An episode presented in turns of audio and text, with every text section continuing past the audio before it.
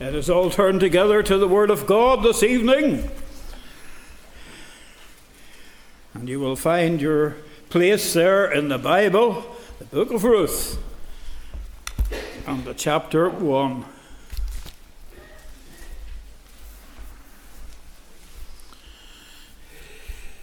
You can read through the book of Ruth at one sitting. Its message is very striking certainly important with much application to the heart of the Christian, and there's a message as well for the unconverted. Ruth chapter 1. Now it came to pass in the days when the judges ruled that there was a famine in the land. And a certain man of Bethlehem, Judah, went to sojourn in the country of Moab he and his wife and his two sons. And the name of the man was Elimelech, and the name of his wife Naomi, and the name of his two sons Mahlon and Chilion, Ephrathites of Bethlehem, Judah. They came into the country of Moab and continued there. And Elimelech, Naomi's husband, died. And she was left and her two sons. And they took them wives of the women of Moab. The name of the one was Orpah the name of the other Ruth. And they dwelled there about ten years. And Mahlon and Chilion died also, both of them. And the woman was left of her two sons and her husband. Then she arose with her daughters in law that she might return from the country of Moab. For she had heard in the country of Moab how that the Lord had visited his people in giving them bread. Wherefore she went forth out of the place where she was, and her two daughters in law with her. And they went on the way to return unto the land of Judah.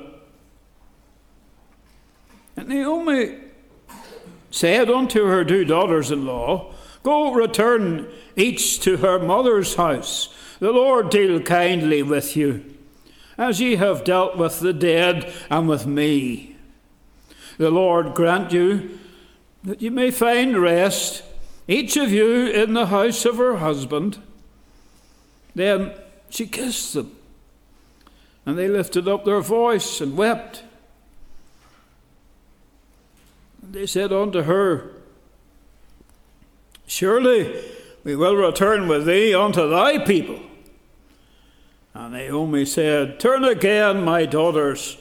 Why will ye go with me? Are there yet any more sons in my womb that they may be your husbands? Turn again, my daughters.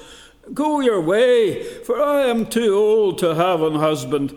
If I should say, I have hope, if I should have an husband also tonight, and should also bear sons, would you tarry for them till they were grown? Would you stay for them from having husbands? Nay, my daughters, for it grieveth me much for your sakes. The hand of the Lord is gone out against me. And they lifted up their voice and wept again. And Orpah kissed her mother in law. But Ruth clave unto her. And she said, Behold, thy sister in law is gone back unto her people, and unto her gods. Return thou after thy sister in law. And Ruth said, Entreat me not to leave thee, or to return from following after thee. For whither thou goest, I will go. Where thou lodgest, I will lodge. Thy people shall be my people, and thy God, my God.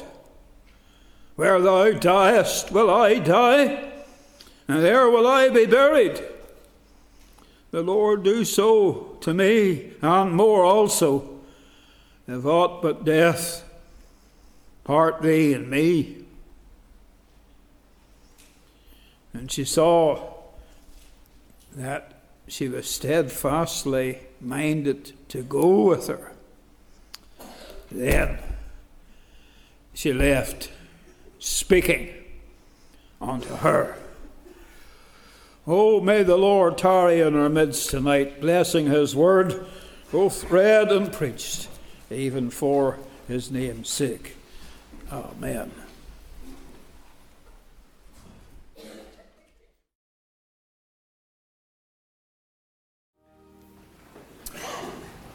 The book of Ruth, again, the very first chapter. And a number of weeks ago, we began to look at some of the great conversions uh, in the Old Testament. Men and women from different backgrounds, with different needs and personalities, and how they came to know the God of Israel, the true and living God. We've thought about Abram, we've thought about Moses, we've thought about Rahab. And tonight we're coming to think about Ruth. And all of these conversion stories are unique. Every one of them is entirely different. And yet the same grace that reached them is the same grace that has reached many in this meeting tonight. And we trust will reach many, many more. Let's keep our Bibles open, Ruth chapter 1, and let's pray together now that God will speak. Let's pray. Father, we praise and thank Thee for the wonderful experience of conversion. We thank Thee, Lord God, that Thou art the one that is able to save to the uttermost. And we pray in the Saviour's name, O God, that Thou will come by Thy Spirit, write Thy word upon hearts. We pray, O God, that our hearts might be blessed again as we sit around the open Word of God. And we pray that Thou wilt meet each one in this meeting at the point of need and others that are joining online. And we trust as well for others who will listen in the days and weeks that lie ahead. Father, we pray that Thou wilt be pleased to save and grant, O God, that the Son of God Himself will be uh, exalted and uplifted, and that everything that is of man might be hidden behind the cross, and that honour and praise and glory will be brought to Thy holy name. Grant the infilling now and the anointing of the Holy Spirit. And we pray tonight, O God, that Thou will give liberty and help in this meeting. We pray against the devil who is so active, snatching away the seed of God's word. We pray that Thou will put him to flight and put a hedge around about this place. May everything dovetail together, O God, for Thy glory and for the good of precious souls. Hear and answer prayer. We ask it all with thanksgiving in the name of the Lord Jesus Christ, our Saviour. Amen. This little book of Ruth, like every other book in the Bible, is given by inspiration of God. The Bible makes it very clear that all Scripture is given by inspiration of God. It literally means that all Scripture is God breathed or as the Savior said, that the Scriptures proceed out of the mouth of God. And this little book of Ruth is a wonderful, wonderful book. It's beautifully written, it's a, it's a piece of literature of the highest caliber. Benjamin Franklin was one of the founding fathers of the United States of America. And it's often said that he was instrumental in drafting the Declaration of Independence. He was a man of great ability and also a man of great intellect. We're not sure if he was a, a born again Christian or not, but he certainly had a, a, a level of respect for the Word of God, the Bible. On one occasion, he was serving in a French court amongst some of the nobility in France, the aristocrats they were called. And, and as he was meeting with these individuals, some of them began to put down the Bible. They said it was unworthy of reading, and they said it lacked in style, and so on and so forth. But Benjamin Franklin knew better. And what he did was he, he, he went home and he took his Bible and he went to the book of Ruth and he began to write out longhand the book of Ruth, but he changed all of the personal pronouns, the place names, and the names of the people in the book of Ruth and changed them all to French names. Any towns or cities or localities that are mentioned, he gave them French names. Any people that were mentioned, he gave them French names. And the next time he met with those individuals, the assembled elite of France, he opened this document that he had written out and he began to read it out word for word. And the French aristocrats were amazed at the style of this piece of literature and the content and the wonderful flow of the text and the, the wonderful story that was unfolding. And they asked Benjamin Franklin, Where did you find such literature? We have never heard this reading before. It's incredible, it's amazing, and they couldn't speak highly enough of it. And Benjamin Franklin says it comes from that old book that you so despise, the Holy Scriptures, the Bible. The book of Ruth is beautifully written. And the subject matter in the book of Ruth is beautiful as well. It concerns, of course, Ruth, the, the title character. Ruth was a Gentile, she was a Moabite. Ruth was an outsider to the covenant promises that God had given to his people Israel. The story takes place during the days of Judges. That's the first statement that is made in this little book. It came to pass in the days when the judges ruled. And we know from the very last verse of the previous book, the book of Judges itself, that in those days there was no king in Israel. And every man did that which was right in his own eyes. And the spiritual climate is seen there. It was a, a, day and generation of moral decline in Judah. It was a day of departure from the living God. But in the process of time, in the first chapter in the book of Ruth, this Moabite girl would draw near to the God of Israel, while the nation of Israel was departing in many respects from the God that they should have been loving and serving. And as Ruth drew near unto the Lord and was wonderfully saved and converted, Ruth began to shine brightly for the God that had saved her and from the God that she had, had come to know. She figures over there in the Gospel of Matthew, in the opening chapter, in verse number 5 of Matthew chapter 1, this genealogy, the generation of Jesus Christ, the son of David, the son of Abraham. It says in verse 5 Salmon begat Boaz of Rahab, Boaz begat Obed of Ruth, and Obed begat Jesse, and Jesse begat David the king. And there's Ruth right in the middle of this great genealogy that shows the lineage of our Savior and how he came to be born into this world of ours. And it's interesting there that she's mentioned right alongside Rahab, who we considered last Lord's Day evening, and then a week or two before that, Abram as well. These were individuals, outsiders who were brought in. And it's wonderful that the Lord Jesus Christ is not ashamed to call them brethren and to call them sisters.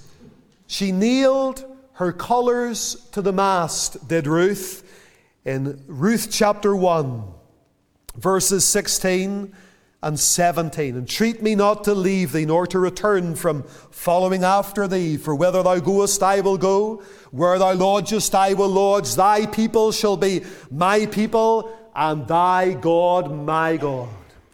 She's trusting the God of Israel.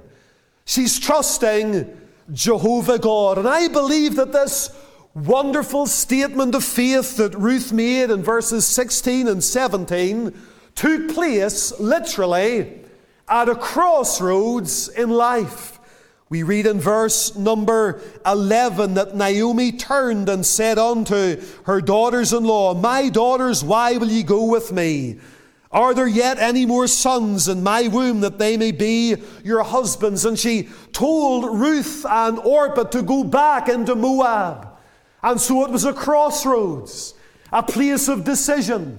Either go forward with God or go back to the old life. And we're going to see tonight how Ruth came to this crossroads, what happened at the crossroads, and then what happened after the crossroads. Verses 1 to 5 show us how Ruth ultimately came to be at this juncture, this crossroad experience in her life. Verses 1 to 5. Let's consider the events leading up to the crossroads. It's remarkable, this story, and it's told in several stages. Verse number 1 makes reference to a famine in Bethlehem came to pass in the days when the judges ruled that there was a famine in the land. And it was a famine in the land of Bethlehem, Judah. Now, the word Bethlehem means the house of bread. And that's where the Lord Jesus Christ was born. He is the bread of life. He is the bread that came down from heaven. And it's interesting that he was born in the house of bread. And here there's another reference in Ruth 1, verse 1 to Bethlehem, the house of bread. And it's interesting that in this occasion there was no bread in the house. Seems unusual at a place like Bethlehem, the house of bread, there was no bread in the house. Bread is a staple diet, bread is often a necessity. I heard about a man that once went to a very fancy restaurant. There was a sign outside the door and it says you can order anything, even if it is not on the menu. And in fact, if you order something that is not on the menu and we're not able to supply it, you can eat for free. And he thought, well, that sounds like a good offer. I'll go in and ask for something unusual. And he went in, and the waiter came over and said, Sir, what will you want? And he says, Well, I've noticed your sign outside the door that if I order anything and you can't supply it, I eat for free. He says, I would like a poached ostrich egg on toast. And the waiter went away into the kitchen and came back a few minutes later and said, Sir, I have to acknowledge that we can't meet your order. And the customer said, Well, I didn't think you would have any ostrich eggs. And he says, Oh, sir, we've got plenty of ostrich eggs. The problem is we have no bread. Nobody ever asked for something as simple as bread in this place. We don't have any bread.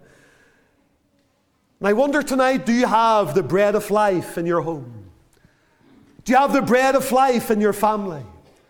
Have you tasted and seen that the Lord is good? There was a famine in the land, there was no bread. Now, famine in Bible times was often God's chastening and God's uh, display of divine displeasure against the sins of his people. Back there in Leviticus chapter 26, we read about God saying and challenging his people. It says in verse 21 of Leviticus 26 If ye walk contrary to me, and will not hearken unto me, I will bring seven times more plagues upon you according to your sins. And he talks about the wild beast. He talks about the sword in the land. He talks about pestilence in the land. And then in verse number 26, the Lord speaks about famine.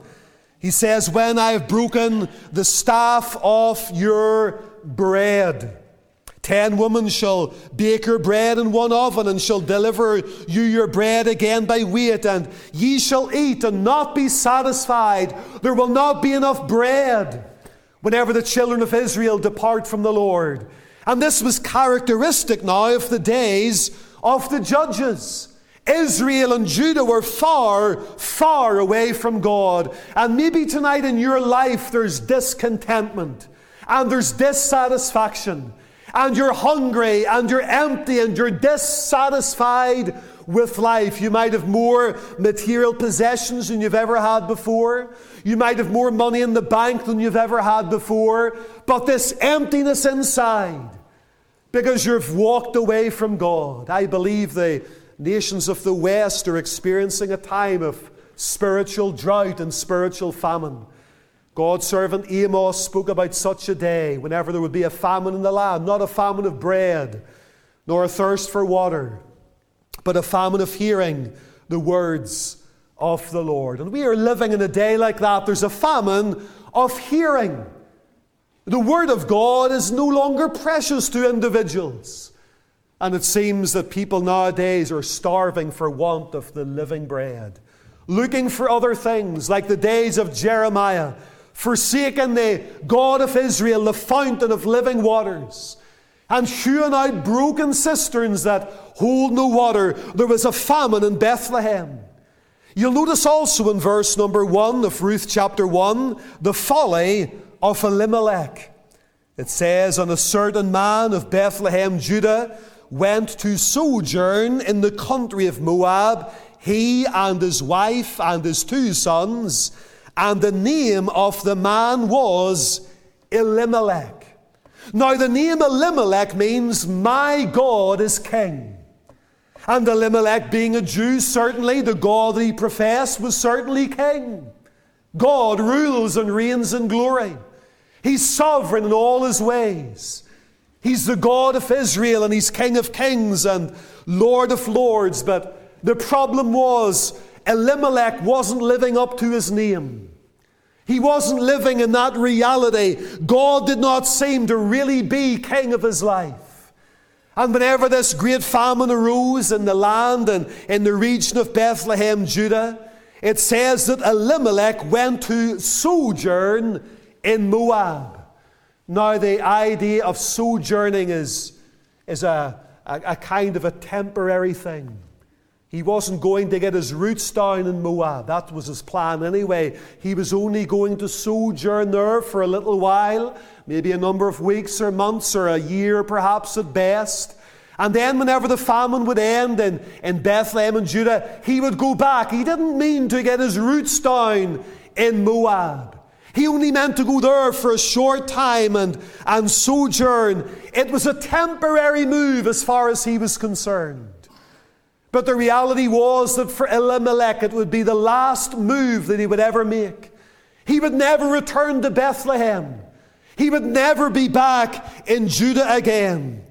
And you'll notice there that it just seems to indicate that he made this decision and he took his wife and his two boys and off they go to Moab. And it doesn't record that he prayed about this. It doesn't say that he got before the Lord and said, like Saul whenever he was being converted, What wilt thou have me to do? It just seems that Elimelech, like Lot, looked at this far off nation in this far off land and thought, well, there's no famine there. I could survive better there. I could provide better for my family there.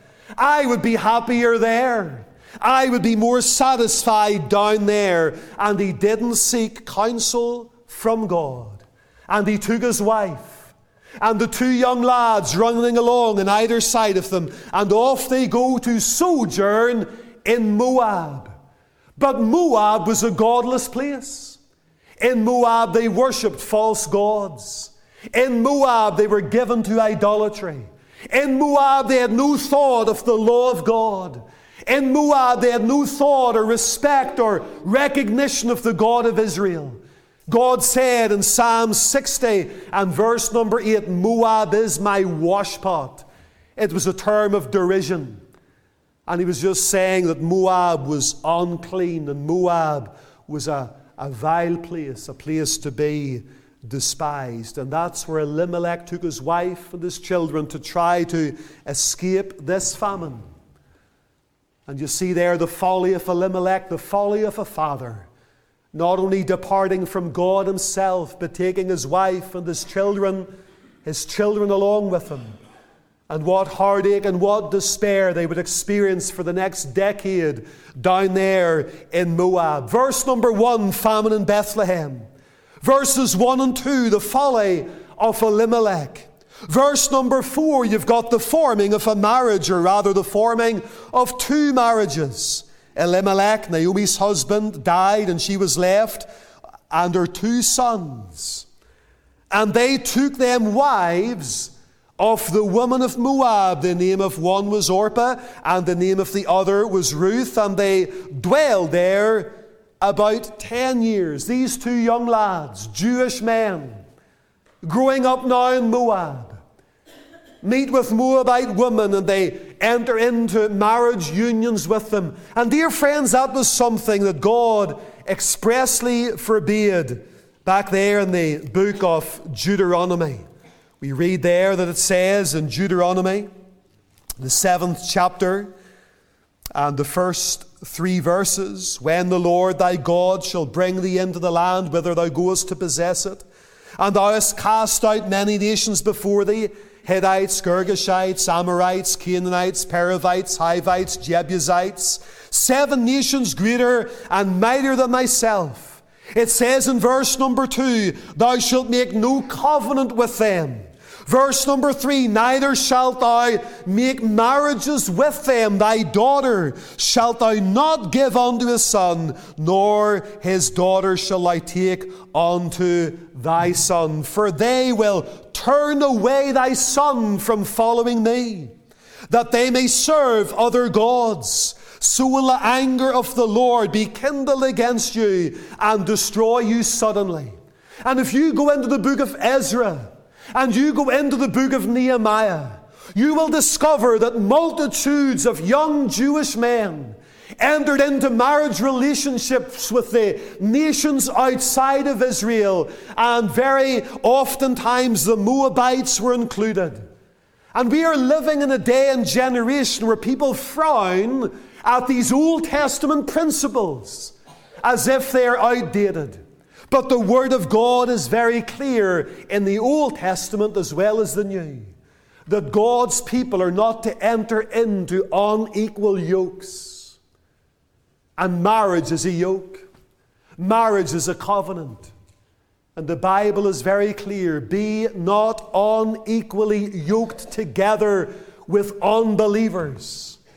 For what concord hath Christ with Belial? What concord hath light with darkness? What part has he that believeth with an infidel?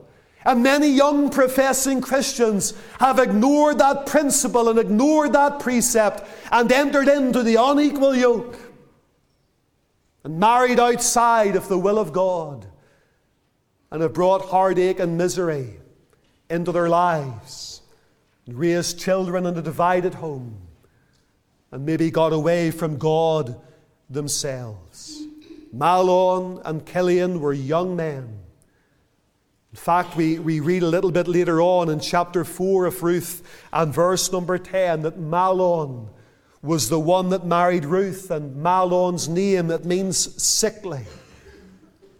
And the sad reality is that he didn't have all that long to live in Moab. Neither had Elimelech. Neither had Chilion, because whenever you consider the famine in, in Bethlehem and the folly of Elimelech and the forming of a marriage, in verses 3 and in verse number 5, you've got the fatalities in the family. Verse number 3 speaks about the death of Elimelech. Elimelech, Naomi's husband, died, and she was left under two sons. And the two sons were there for about 10 years and then they died as well. So Elimelech didn't really have all that long in Moab. He went down to sojourn there for a short while until the famine would pass. And he never anticipated, whenever he took his wife and his two boys, that they would be there for a longer period than he anticipated. He would never be back in Bethlehem. He would never be back in Judah. He would die as a relatively young man. And the two boys that would leave behind would enter into marriage relationships with two Moabites. It's like the old hymn says sin will take you further than you want to go. Slowly but wholly taking control. Sin will keep you longer than you want to stay. And sin will cost you far more than you want to pay. Elimelech died in verse 3, then in verse number 5, Mahlon and Chilion died also, both of them, and the woman was left of her two sons and her husband. They never got out of Moab alive either. And we do not know where these young men went to in eternity. All we know is they died in Moab. They died shortly after marrying Moabite women. And it seems that Elimelech, Mahlon, and Chilion left no solid testimony behind that they knew and loved and served the God of Israel. It seems that they were in the wrong place whenever they left this world and they left this scene of time. Mahlon, Chilion, and the Elimelech all died. Have you ever thought about the day whenever you will leave this scene of time? Where you will be whenever you die? Where you will be spiritually whenever you die?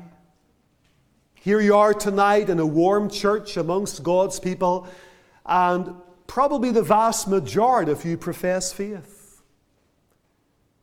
But let's suppose we go 10 years from now. Where will you be 10 years from now?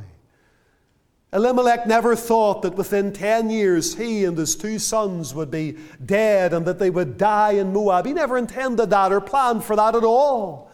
But that's what happened. And whenever the Son of God was on this earth in John chapter 8, he said to the religious crowd in his day, Ye shall die in your sins and whither I go, ye cannot come. And he repeated that in verse 21 and verse 24 of John chapter 8 Ye shall die in your sins. And that's an awful thing. To die in your sins. To die unready to meet God. To die unprepared.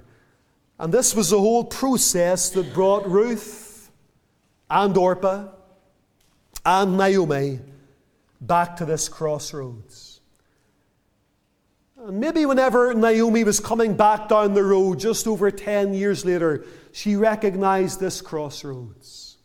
She'd been that way before. Now she's traveling a different direction. Verse number 6 it says that she arose with her daughters in law that she might return from the country of Moab for she had heard in the country of Moab how that the Lord or Jehovah had visited his people back there in Bethlehem, Judah, uh, in giving them bread.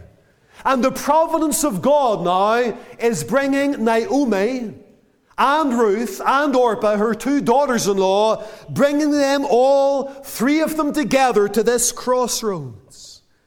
Now let's just think for a few moments about these three women at this crossroads. Think about Naomi at the crossroads. Naomi knew, probably knew as soon as she set foot in Moab, now there's going to come a day whenever I'm going to have to go back to Bethlehem.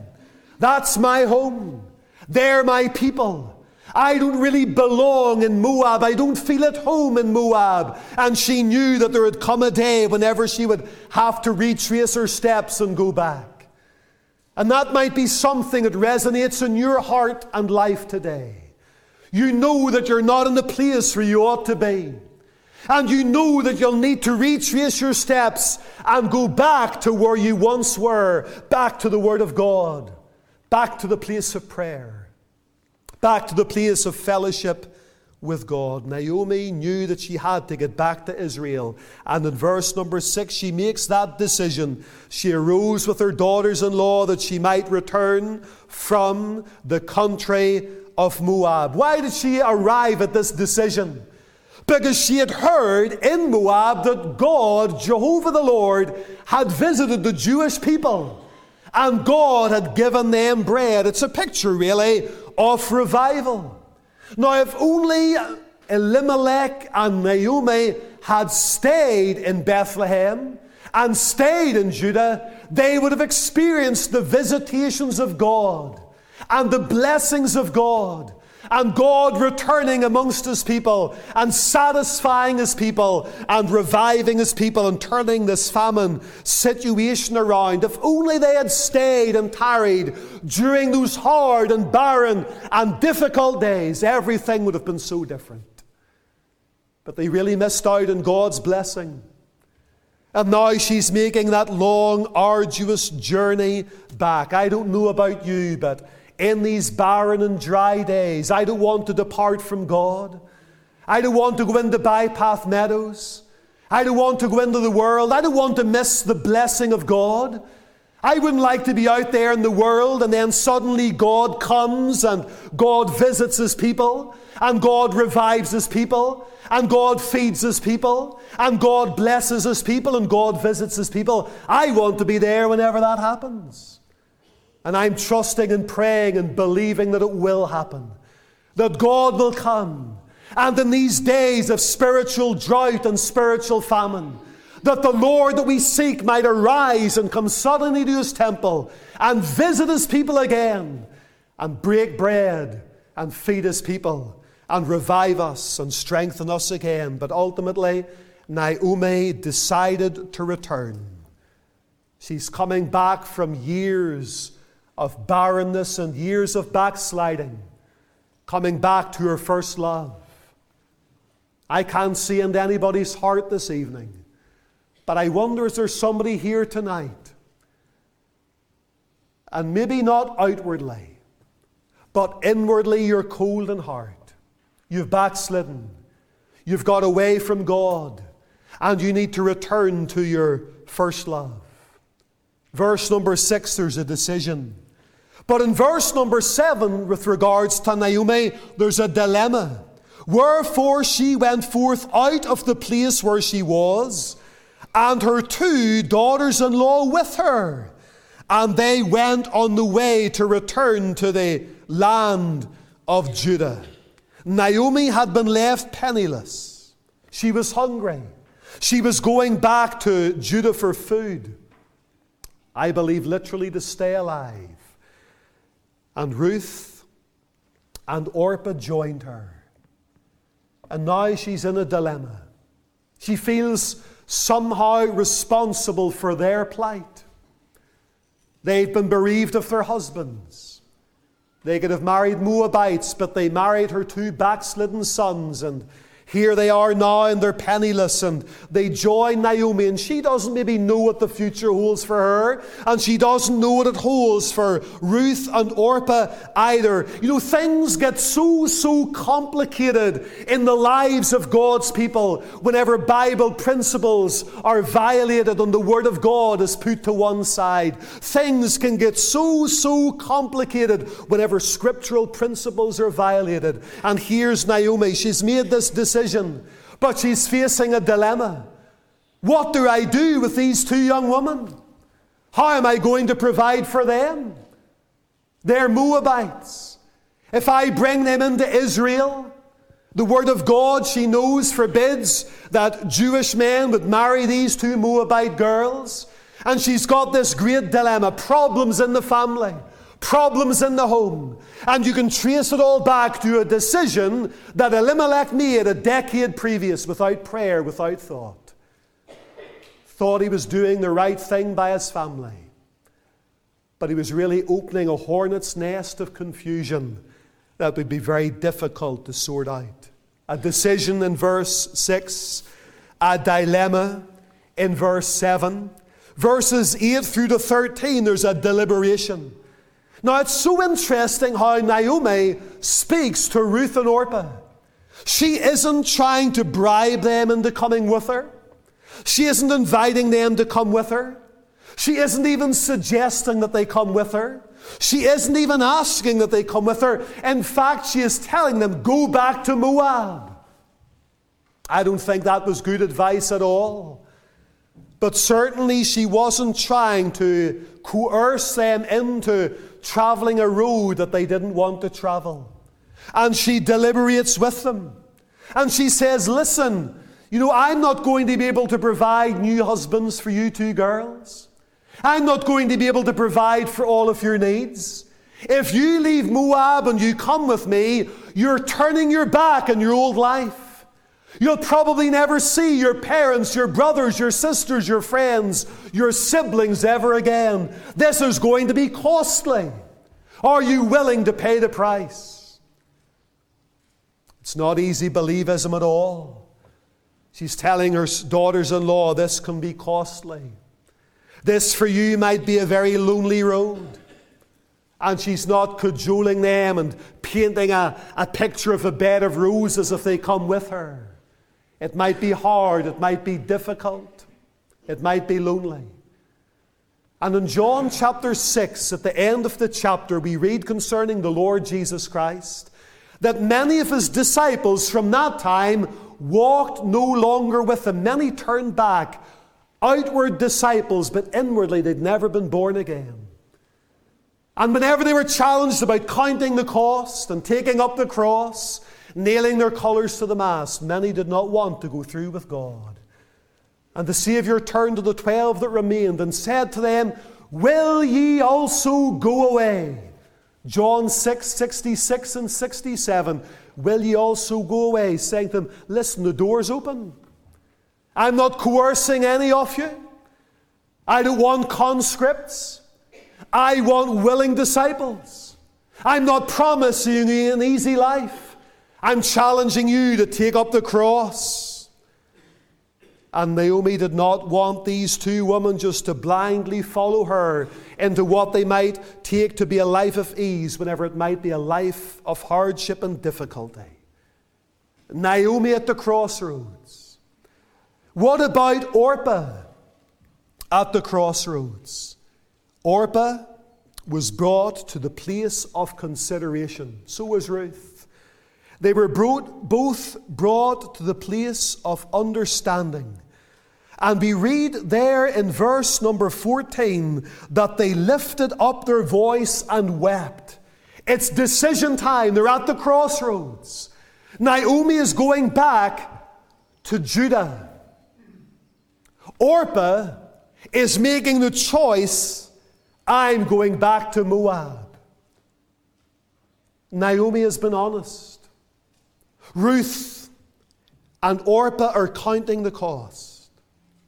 And Orpah is concluding that this is too costly. I have gone so far, I have reached this crossroads. I'm not sure that I really want to walk with this God that you've spoken about. I'm going back to Moab. She went halfway, like Lot's wife. And then, when she counted the cost, she turned around at the crossroads and she went back to Moab. And many in our day and generation are doing the same. The heat has been turned up maybe a little bit in our land in recent years. And if you're going to stand up and be counted for Jesus Christ, it might be costly. And the Lord's looking for people that are going to stand up and nail their colours to the mast. Orpah wasn't willing to pay the price. Do you ever read Pilgrim's Progress? Whenever Pilgrim flees from the city of destruction, there's a, a young lad that comes with him. His name is Pliable. And he asks Pilgrim where he's going, and Pilgrim speaks about the celestial city and all of its majesty and all of its splendor, and little Pliable tags along with him. And then they reach the Slough of Despond, the first hardship that they reach.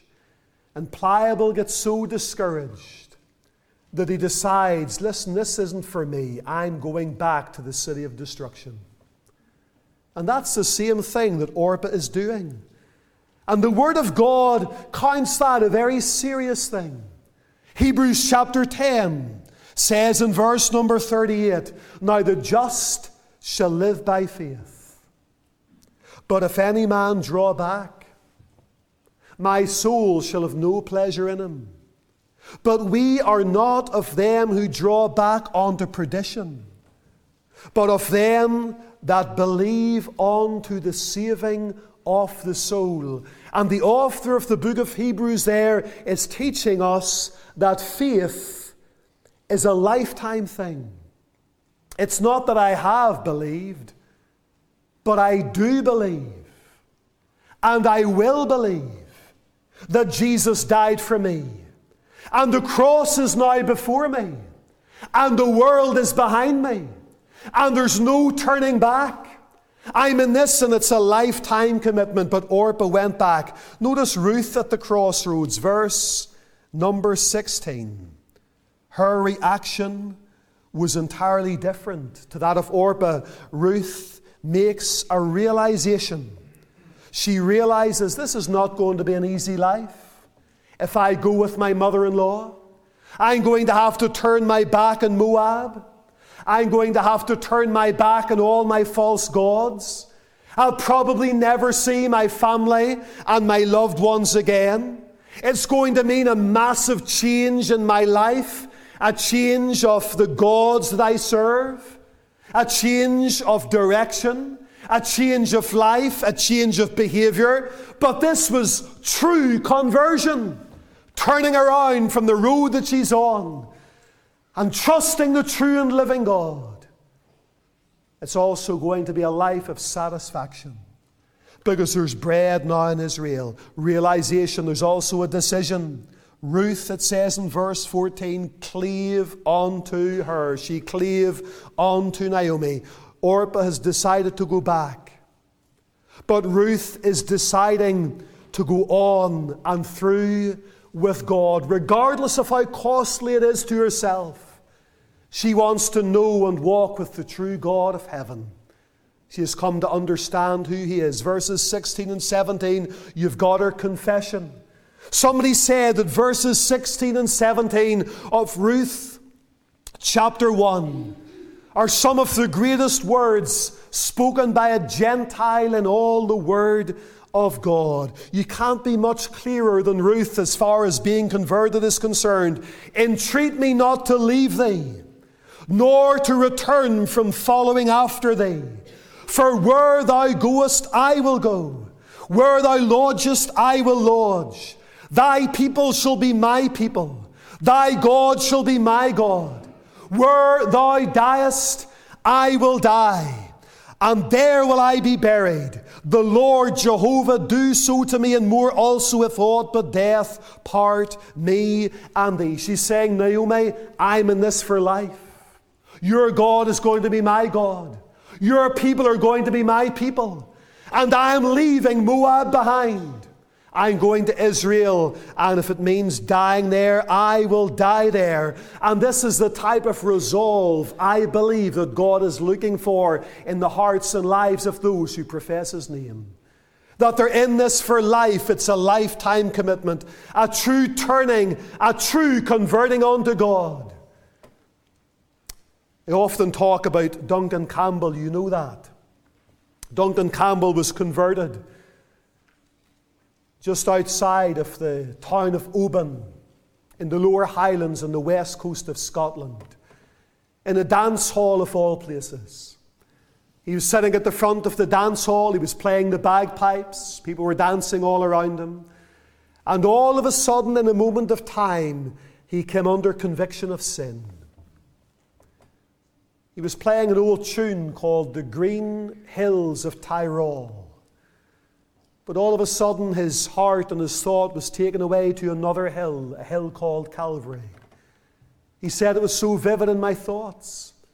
It was almost as if I could hear the dull thud of a hammer driving spikes through the feet and hands of the Son of God.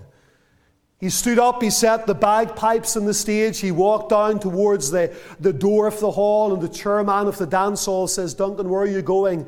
He says, I'm going home, I'm troubled about my soul.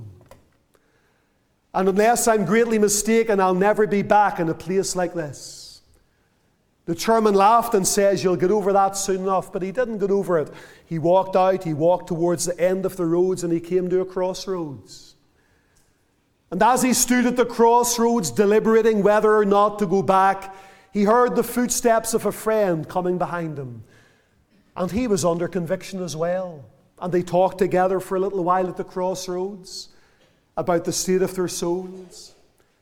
His friend says, Duncan, what are you going to do? He says, I'm going home to get right with God. And he walked that road home. It was two or three miles. And in the course of his walk home, he passed the church that he attended as a little boy, and the light was on in the church. And he looked through the doors of the church, and there were five or six men on their knees praying at the front of the church. One of the men was his own father, and they were praying that God would save their children.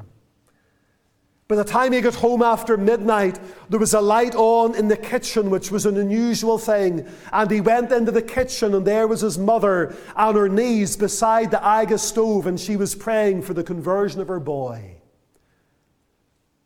And he just poured out his heart, said how he felt. She says, Duncan, best thing for you to do, go outside and go into the barn and just tell God what you've told me. And he wept his way into the kingdom of God. And a short while later, whenever he got up off his knees, he was a new creature in Christ and his life was changed forever. See, at the crossroads, he had made the right choice, he had made the right decision. Many, many years later, that other young man, now as an aged man, was confronted with the gospel and challenged about his soul. And he held up his hand and he said to the person who was speaking to him, Speak to me no more about that matter. I made my choice the night Duncan Campbell of the Faith Mission was converted. Two people at a crossroads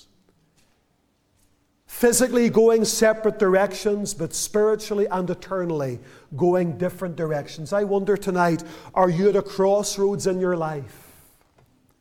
Choose Jesus Christ, side with God even if it's costly. We're almost finished. Verse number 19. So they two, that is Naomi and Ruth, went until they came to Bethlehem. And that just opens the rest of the book in a beautiful way. The two of them now are making for Bethlehem because conversion, friends, tonight is only the beginning. And if you look at the book of Ruth, you'll discover that Ruth became a worshipper. She forsook the gods of Moab. She trusted Jehovah as her God. She became a worshiper. Chapter 2 and verse number 2 says that she went to glean in the fields. Not only did she become a worshiper, but she became a worker. She began to serve and she began to work. She was not idle in Bethlehem, but she became a worker. The Bible says faith without works is dead. Not only did she become a worshiper and a worker, but according to Ruth chapter 4 and verse number 13, she became a wife. Boaz took Ruth and she was his wife. And when he went in unto her, the Lord gave her conception, and she bare a son. She became wife to Boaz. And the whole theme of the book of Ruth is the fact that Boaz was her redeemer, her kinsman redeemer. And she became the wife of the one that redeemed her. It's a beautiful picture of Christ and his church. One day, before all the world and before all the nations of the earth, Jesus Christ, in a public manner, will show that his bride, those that he has redeemed, the church is his bride, the church is his wife. I wonder tonight, have you been redeemed? Wonder tonight, have you ever been to the cross? I wonder tonight, have you ever truly trusted Jesus Christ as your Savior? If you're not converted tonight, we've endeavored to bring you to a crossroads. I wonder tonight what you will do with Jesus Christ. Pilate asked that all important question what then shall I do with Jesus, which is called the Christ? What will you do tonight with the Lord Jesus Christ? Will you take him and trust him as your Savior, as your Redeemer, and become part of his spotless bride and be converted and enter into newness of life? May God bless you richly. Thank you so much for listening this evening. 293 is our closing hymn, 293. If we can help anybody tonight at all, that's why we're here. We'd love to point you to the cross.